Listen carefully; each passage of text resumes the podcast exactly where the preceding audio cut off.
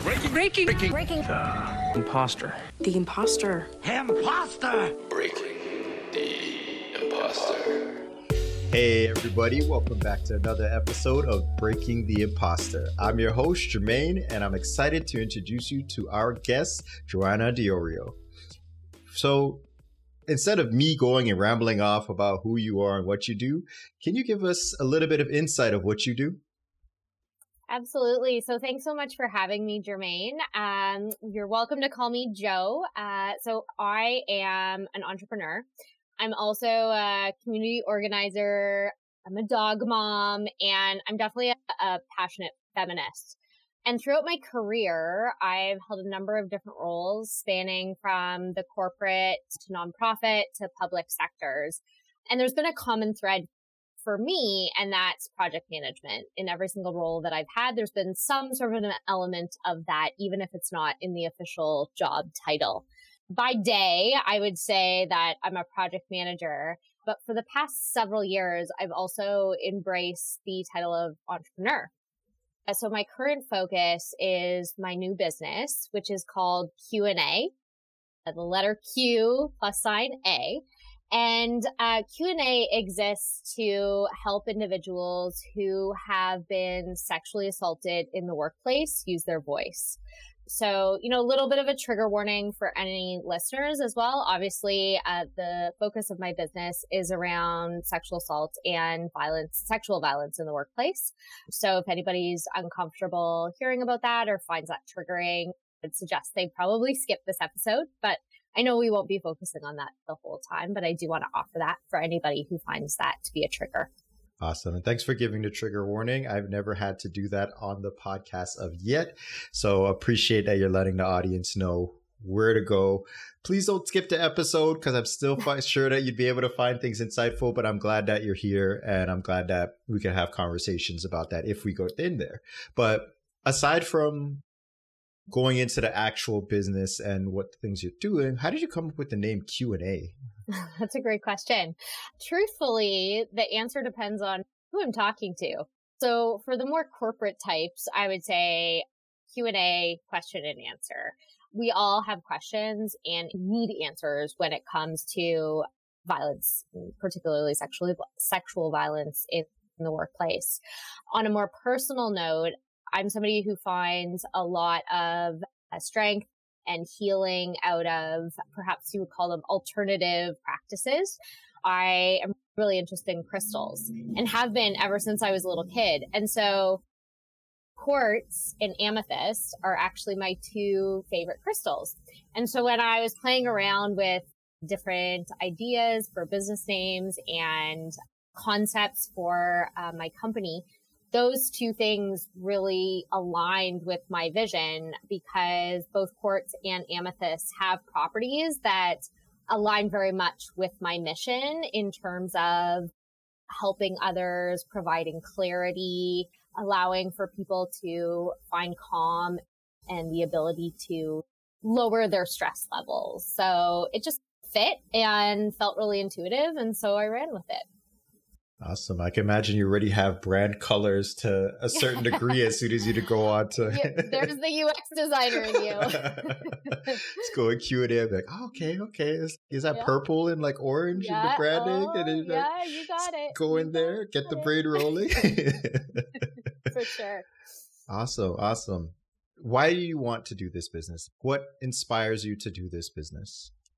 As I mentioned off the top, I'm definitely somebody that believe strongly in feminist principles. And I myself was sexually assaulted in the workplace as a sort of young professional, but, you know, well into my career at that point. And for me, it was a really traumatic experience. And it was also a life changing experience that I would go so far to say that I can't say I'm glad it happened, but I know it happened for a reason. And out of that and through many years, it's been four years now of thinking and pondering and speaking to many different folks and not just women.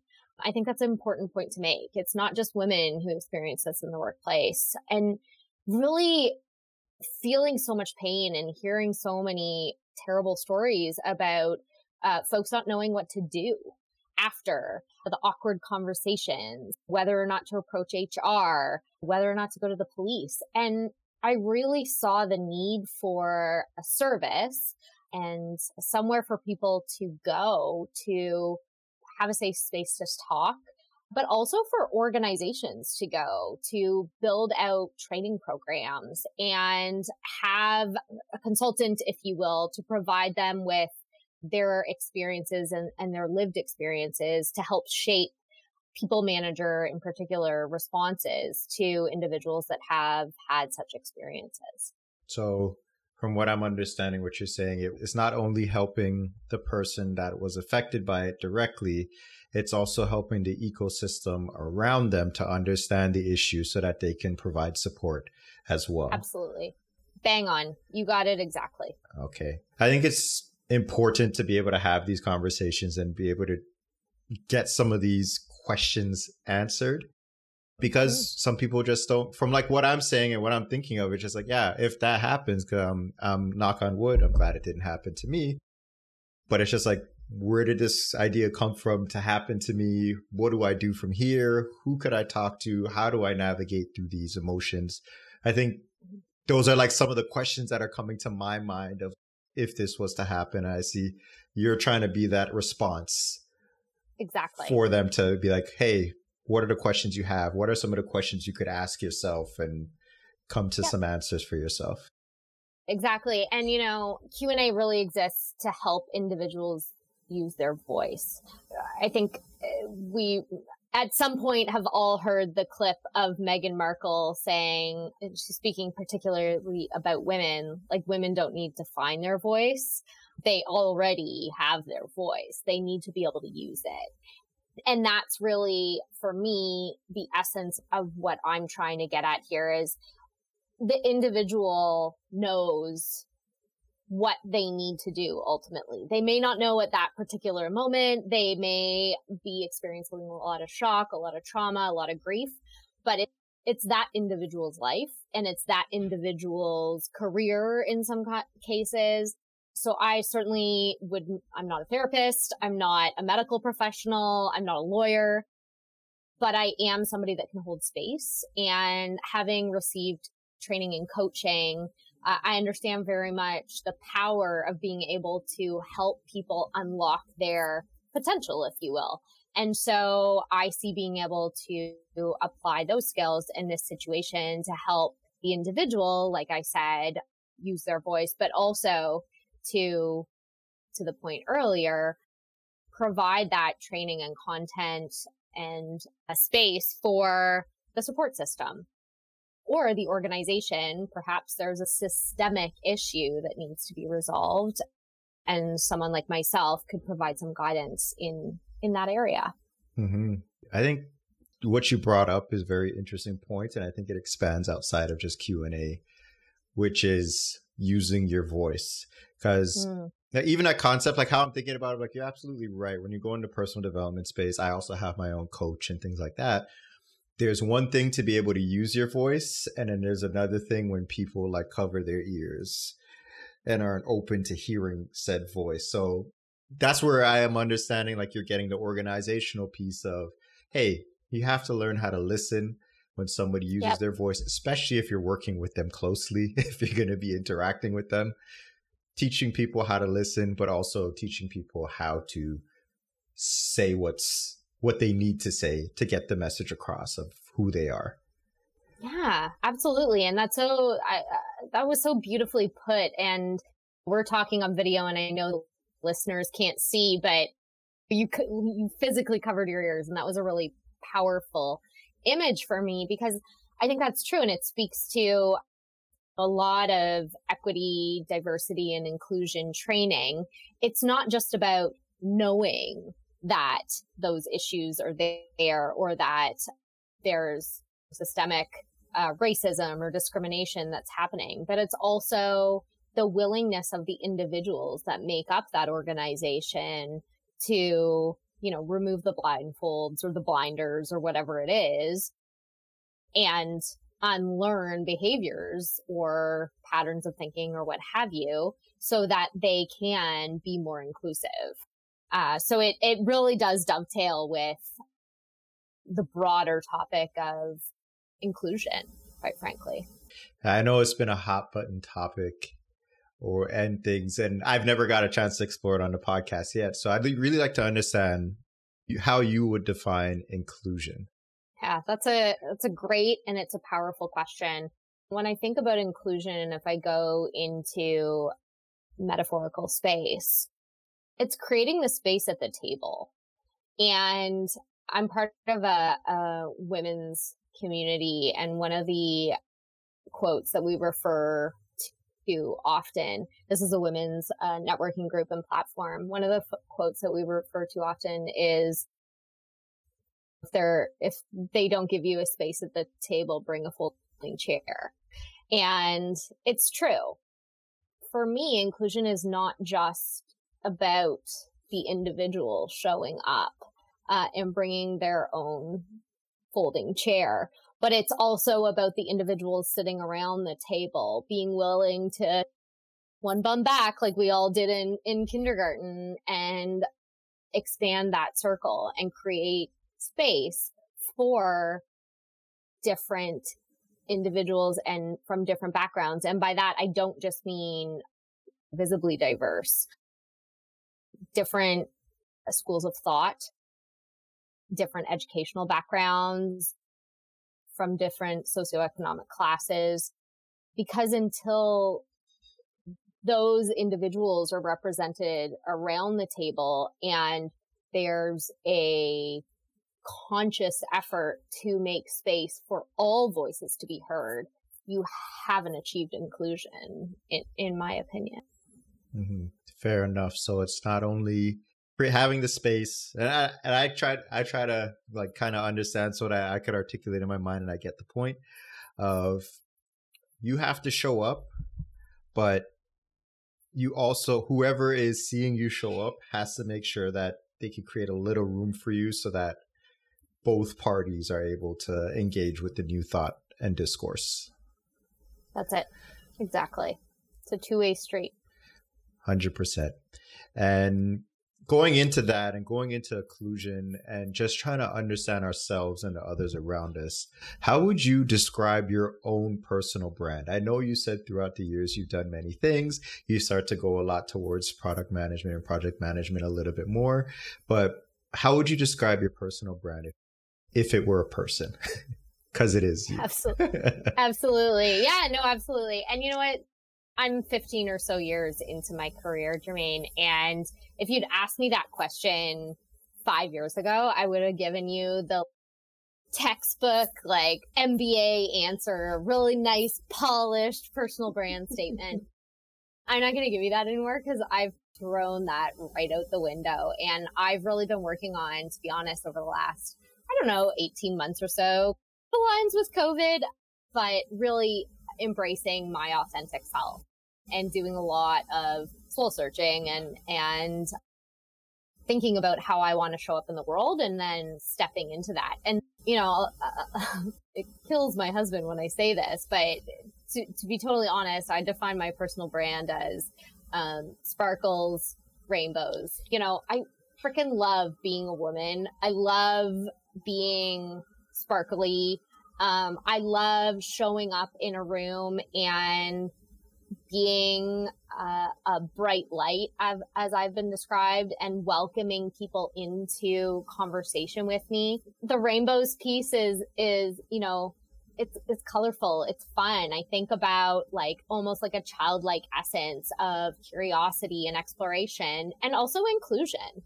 Um, you know, I have a lot of very, very dear friends in the LGBTQ plus community, and I've embraced that more than ever in terms of ensuring that they have a seat at the table.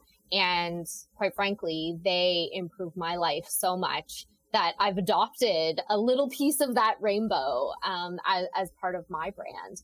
Uh, and then the fire for me comes from being a Leo.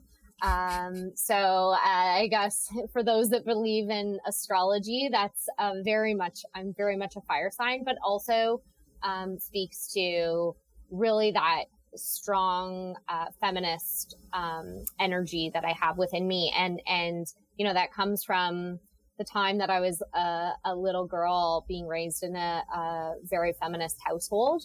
Um, and with the events of the past several years, you know, really starting with the Me Too movement, um, and and fast forward, uh, really feeling that fire burning ever so strong. So uh, that's how I define my personal brand: sparkles, rainbows, and fire.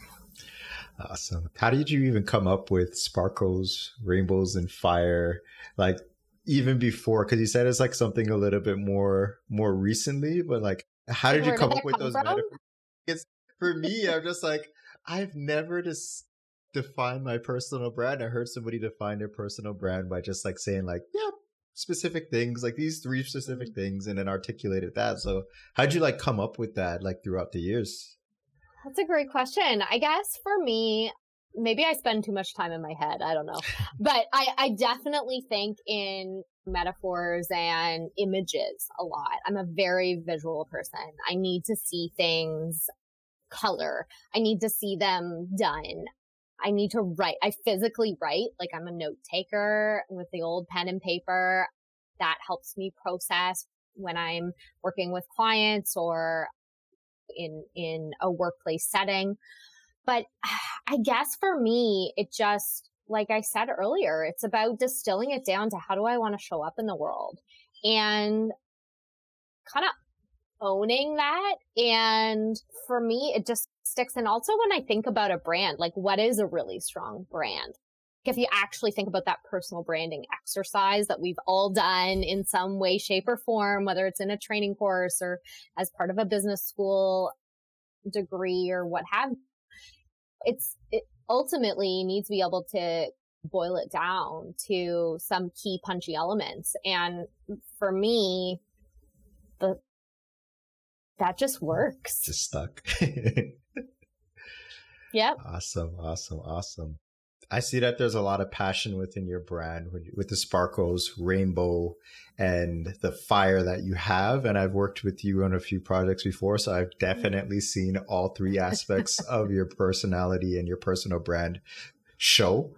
And just one of those things, or one of the less things that I think people discuss is how is who like wouldn't jive with that personal mm. brand. So what you've noticed throughout your years where you had to probably not adjust, but be aware that said type of person doesn't work well or blend well? Like, what have you noticed are people, what type of person have you noticed hasn't really um, gelled with your with your personal brand?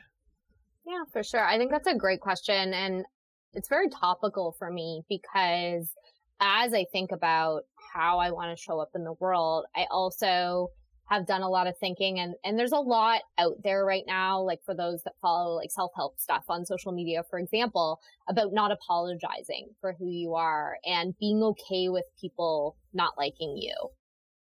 And that's, that's been a tricky one for me. I was always worried about judgment from others whether it was like in the playground or not being invited to somebody's birthday party, like those were really, I remember as a kid being like really deeply hurt by that. And so I guess when I think about who are those types of people that may be judging or may not like so many sparkles or be so interested in the fire, in my perception is those individuals that are less open to change, people that like traditional workplace structures. And I, I'm, I'll say traditional with air quotes, right? Because I think those traditional structures that I'm speaking about are starting to disappear at a much quicker rate than any of us would have expected pre-pandemic. And so it's the folks that aren't willing to change, that aren't willing to make a space at the table for um, somebody that is going to share their opinions or somebody that's going to worry more about how someone else is feeling or how someone else is um, coping than the bottom line, let's say. Um, and so you know, I, I know I put those people off. I know I have in the past. And to your point earlier, I've also, um, toned it down when necessary because I think part of being a smart operator, particularly in, in, um, more traditional structures is, you know, knowing when to dial it up and when to dial it down. Mm-hmm. So you don't diminish who you are, but you adjust for your Correct. audience. Yeah, absolutely. Absolutely. I think we all do that to a certain extent and and it's just part of our society, I think. Mm-hmm. It's uh, the quote unquote code switching. mm, yes. Yes. Very much. Yeah, cause even like myself, I could find myself speaking speaking with like a little bit more how like Guyanese people speak or West mm-hmm. Indian people speak with my parents, sure. and I laugh at myself because I'm just like I don't I don't speak like this like to anybody else but my parents, where I'm omitting words and I'm putting things and using wrong grammar, but uh, like wrong grammar, quote unquote. But it's just funny because I know I'm still there, I'm still who I am, but for my audience, I can adjust, I can adapt, and still invite them to be who I am without it being confrontational. right. Exactly. And I suppose on, on the flip side of that, you may not speak that way necessarily in the workplace because perhaps you're concerned about, you know, certain perceptions or making people feel uncomfortable if they're not able to kind of follow along um, or what have you. So yeah, I think we all do it. Yeah. Awesome. And just because we know a lot has happened, a lot of things are crazy, I like to look at the positive side of what's been happening and just want to know like what was one of your biggest goals that you accomplished within this past year? Oh, good one. And I appreciate the optimistic attitude and looking at the glass half full. So one of my biggest goals was really carving out time for myself to focus on Q&A. As I mentioned, it's sort of been percolating within me uh, for four years now. And the timing was never right, or I didn't know how to do a website, or like there was all the excuses, excuse, excuse me. So I think for me, you know, in, in 2021, there was a real sense of, um, kind of fresh start, uh, more so than ever and really wanting to do something different and follow what I'm passionate about. Uh, because for me, my experience during the p- pandemic was very much one of, you know, life is short and we don't know what's going to happen tomorrow. We don't know if the world's going to shut down again. And so do it and do it now.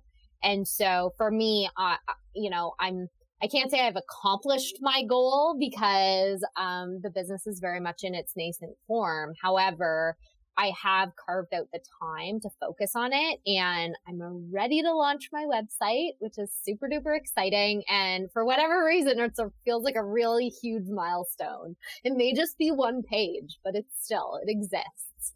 So, you know, all the things that go in with that, learning new skills and, um, being vulnerable. Yeah. And that's good. I know I had things percolating, or a lot of other people probably have things percolating in their mind, but haven't taken this first step. So congratulations on releasing your Thank website. You. We'll get the contacts for that at the end of the podcast, and we'll get to know Amazing. all of that. And I want to know, like, either when you're when you decided and you were able to carve out more time for your business, or even when you're going to release your websites. One thing that I think I don't hear enough about is how people celebrate those victories. So I just want to know from your perspective, how have you been able to celebrate this accomplishment of carving out the more time that you could dedicate to, or when you're going to release the website? Like, how have you been able to celebrate? Oh, I love this question. And I have to give some credit to Make Lemonade, which is a women's co-working space in Toronto. It was a physical location. They actually just closed their doors. It's an entirely virtual community now. So a little shout out to them one of the things that I've learned being part of that community is the importance of celebrating the big and small wins. And so I've actually built that into my weeks. I don't work on my business on Fridays. That's my quote unquote day off. of my business and that's a day to celebrate. And so sometimes a celebration looks like buying myself my favorite latte, um, which is oat milk for anybody who's wondering. But sometimes it looks like you know, leveling up a little bit, like booking myself a special pedicure, or it looks like going away on an overnight trip. Uh, I've been loving exploring new little towns in Ontario during the pandemic. So for me, it's really become something that not only am I rewarding myself for the week, but then when there's those big milestones in the week, that happen, like this, like the website launch, for example, you know, I can level up a little bit and, and recognize those important things as well. And that's been really helpful in terms of my motivation. Just cause sometimes you just want to sit and watch Netflix all day and that's not healthy for anyone all the time. I know the feeling. I know the feeling. and it's good that you celebrate and that you're tracking your celebrations so that you keep yourself on track and keeping yourself motivated. But what do you do aside from celebrating to make sure you stay on track to your goals so that Friday you could have a guilt free celebration? Yeah. Two things. So I mentioned earlier, I'm, I'm a writer. I love to physically write things out. I have a paper to do list all the time um, like every morning I start my morning with my paper to do list. And so what I do to keep myself accountable is I literally like check off the to do list. And I used to, I'm, I'm a recovering perfectionist. So I used to not stop until I finished my to do list for the day. Now I don't do that. I have my work hours. If I don't finish something on that to do list, and I mean, you know, sometimes you got to finish it, right? But if I don't finish it, I carry it forward to the next day's to do list. And so that's how I keep myself on track and accountable. The other thing uh, that I do, and again, this is something that uh, I've, I've learned or, or adopted through um, the uh, Make Lemonade community, is uh, I have a, a 30 or sorry, a 90 day North Star. So that big goal that I'm working towards. Um, and so everything that I'm doing each day, each week is working towards that 90 day target. And so for me, that's much more manageable than thinking about, okay, what am I going to accomplish in 2021 or 2022 or even, you know, the first half of the year? Um, it kind of chunks it out and breaks it down. Nice. I haven't heard of the 90 day North Star. Usually I hear on North Star, it's always product of what is the, what is the final state of the, of the mm. experience that we want to achieve. Sure. so it's sure. nice to hear yeah. that that's being applied more so to a smaller chunk. And I know I've heard of chunking before as a mm-hmm. practice to make things more manageable within the day to day. So that's interesting that to see how it's applied a little differently. Yeah. And throughout this journey, and I know it's happens to other people, you have gotten your tracking, you know what your North Star is, you are really dedicated to your goal. But has there ever been a moment where you thought, like, maybe I don't want to do this anymore? Maybe I should hang it up. Maybe I should leave the work for somebody else in the future to do? Are you talking about with Q and A? Q and A. Um, for now. No, absolutely not. Now, maybe a year from now, I'll be like, see ya. Um, but I can speak to that in, in past experiences. There's mm-hmm. definitely been that for me. Um, and you know, I'm, I'm happy to talk about, you know, my own journey with mental health in the workplace. Um, I'm somebody who has struggled with anxiety and depression my entire adult life. And I'm also somebody that loves working and is really passionate about whatever they commit themselves to do. And so I have had to say, you know what? I can't do this anymore. That's been at times where there's been external factors that were outside of my control, that were creating environments that were just no longer conducive to um, me having good mental and physical health. Um, and it's also been because I've had um, times in my life where I just was no longer enjoying the work that I was doing. And therefore that triggered what I would say would be an episode. And I needed to step back as a perfectionist. That's not an easy thing to do. Um, and I've learned over the past number of years and with lots of help, like so much help. Oh my God. Like so much support, um, you know, from friends, from family, from my own research, from therapy to really know sort of what those triggers are for me and when things are getting to be too much. Uh, and this year was a really interesting one. You know, we threw in a pandemic. So, so, um, you know, I think everybody's baseline was so much lower than their typical capacity. And so just for me, it's really been about checking in, um, asking for help when I need it and not being afraid anymore. Cause there were many times in my life and in my career when I was afraid to admit that I needed help.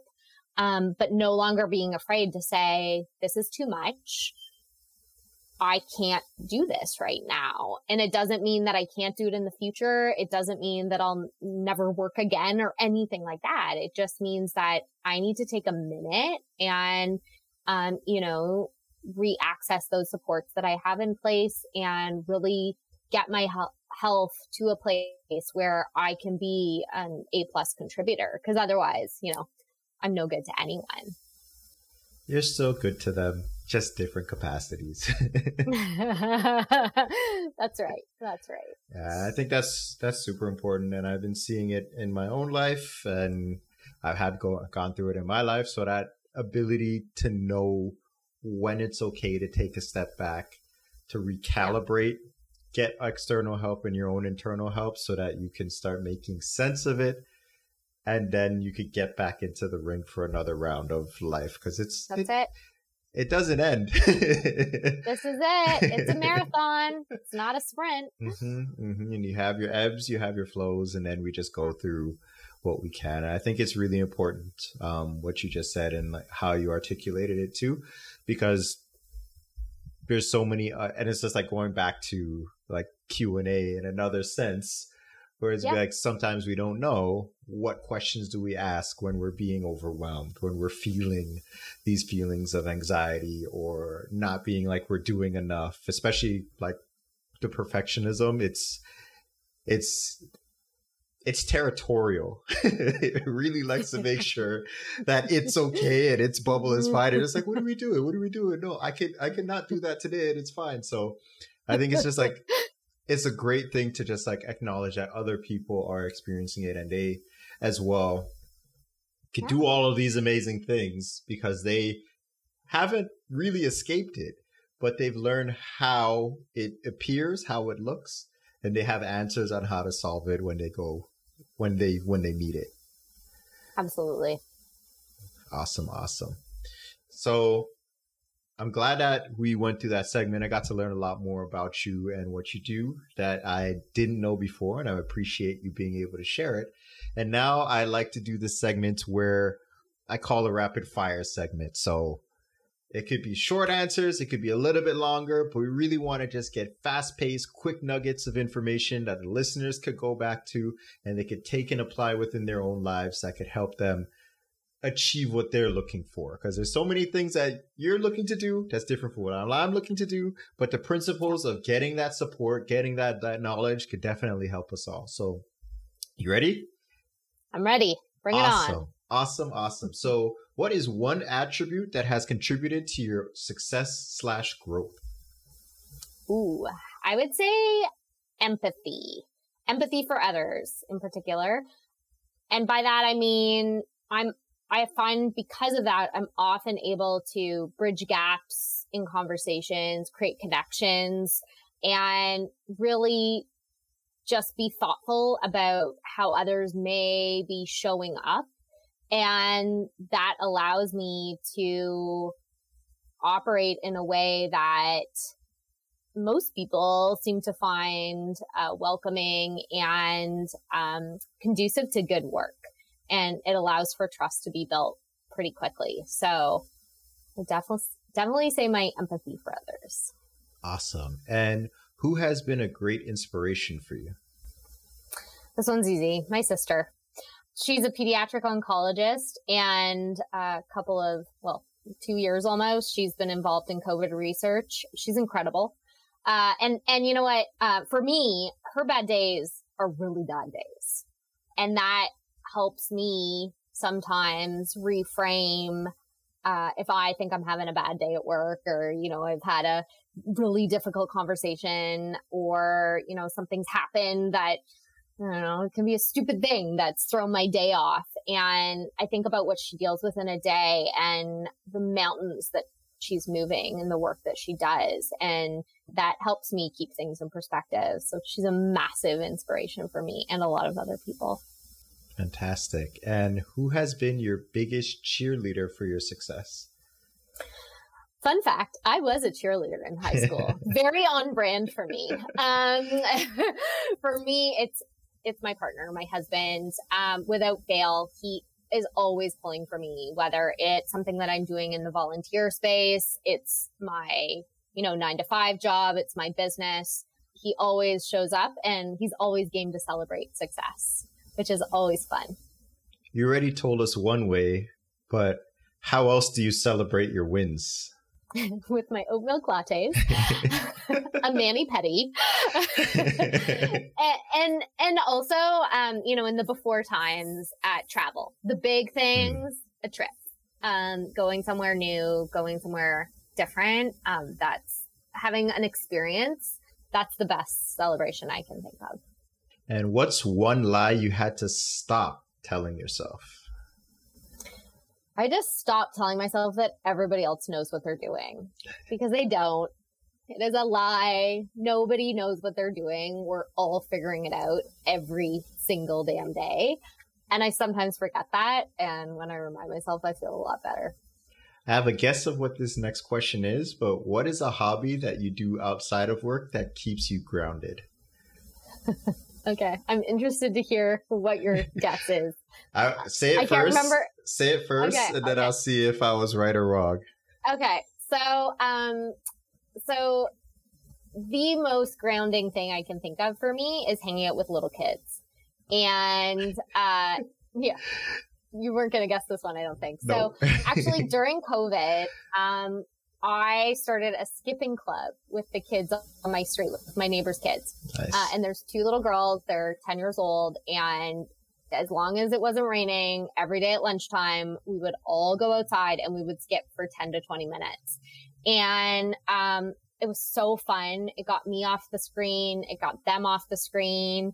We put on music. Some of the adults started coming out and uh, you know, now that they're back at school, I'm like, who am I going to skip with? Uh, so I do hope they stay in school, but that was, that was a new hobby, um, that I, I picked up over the course of the pandemic and it really did ground me in my day. Nice. I was going to guess writing because you had mentioned it multiple oh, times of keeping, and you specifically no. said it kept you grounded. So, I mean, it does. It's true, but I wouldn't call it a hobby of mine. Got I it. just physically write things. nice, nice. Skipping. I have to get back into that. What's the best advice you've ever received? For me, it's know when to walk away. Um, as a perfectionist uh, or recovering perfectionist, uh, you know, sometimes I want to really fix things and make them better. And uh, that applies to both, you know, my professional, personal, um, all realms of my life. And sometimes you need to walk away and it's okay to walk away. Um, and someone told me that a number of years ago and it's, it's been really valuable. If you had 60 seconds with yourself when you came fresh out of high school, what advice would you give her? I would tell her to get really comfortable saying no. You know, if you don't feel comfortable in a situation, if you don't have capacity, if you just don't want to do something. 99% of the time, you don't even need to explain yourself. You can just say no. And knowing how to say no politely or not so politely, if the case calls for it, is very empowering and it's also very liberating. And that's something I wish I'd learned earlier than high school, but, um, you know, certainly embarking on my professional career. What is one book that you'd recommend? So I'm going to recommend a book that is not a business book, unlike some of the other uh, guests that you've had on the podcast. Um, it's more of, I guess you would call it a self-help book. And it's by, the author's name is Christine Arylo, and it's called Overwhelmed and Over It.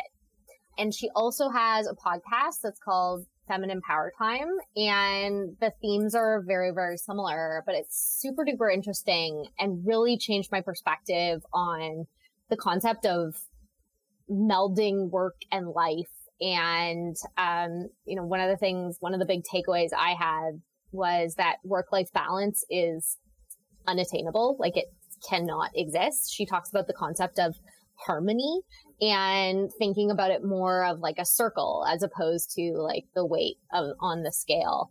Um, and so for me, that was really, really helpful. It was also really interesting in terms of diving into some of the structures that exist in, um, the, the workplace and in society in general that are just simply not conducive for women in particular to do their best work.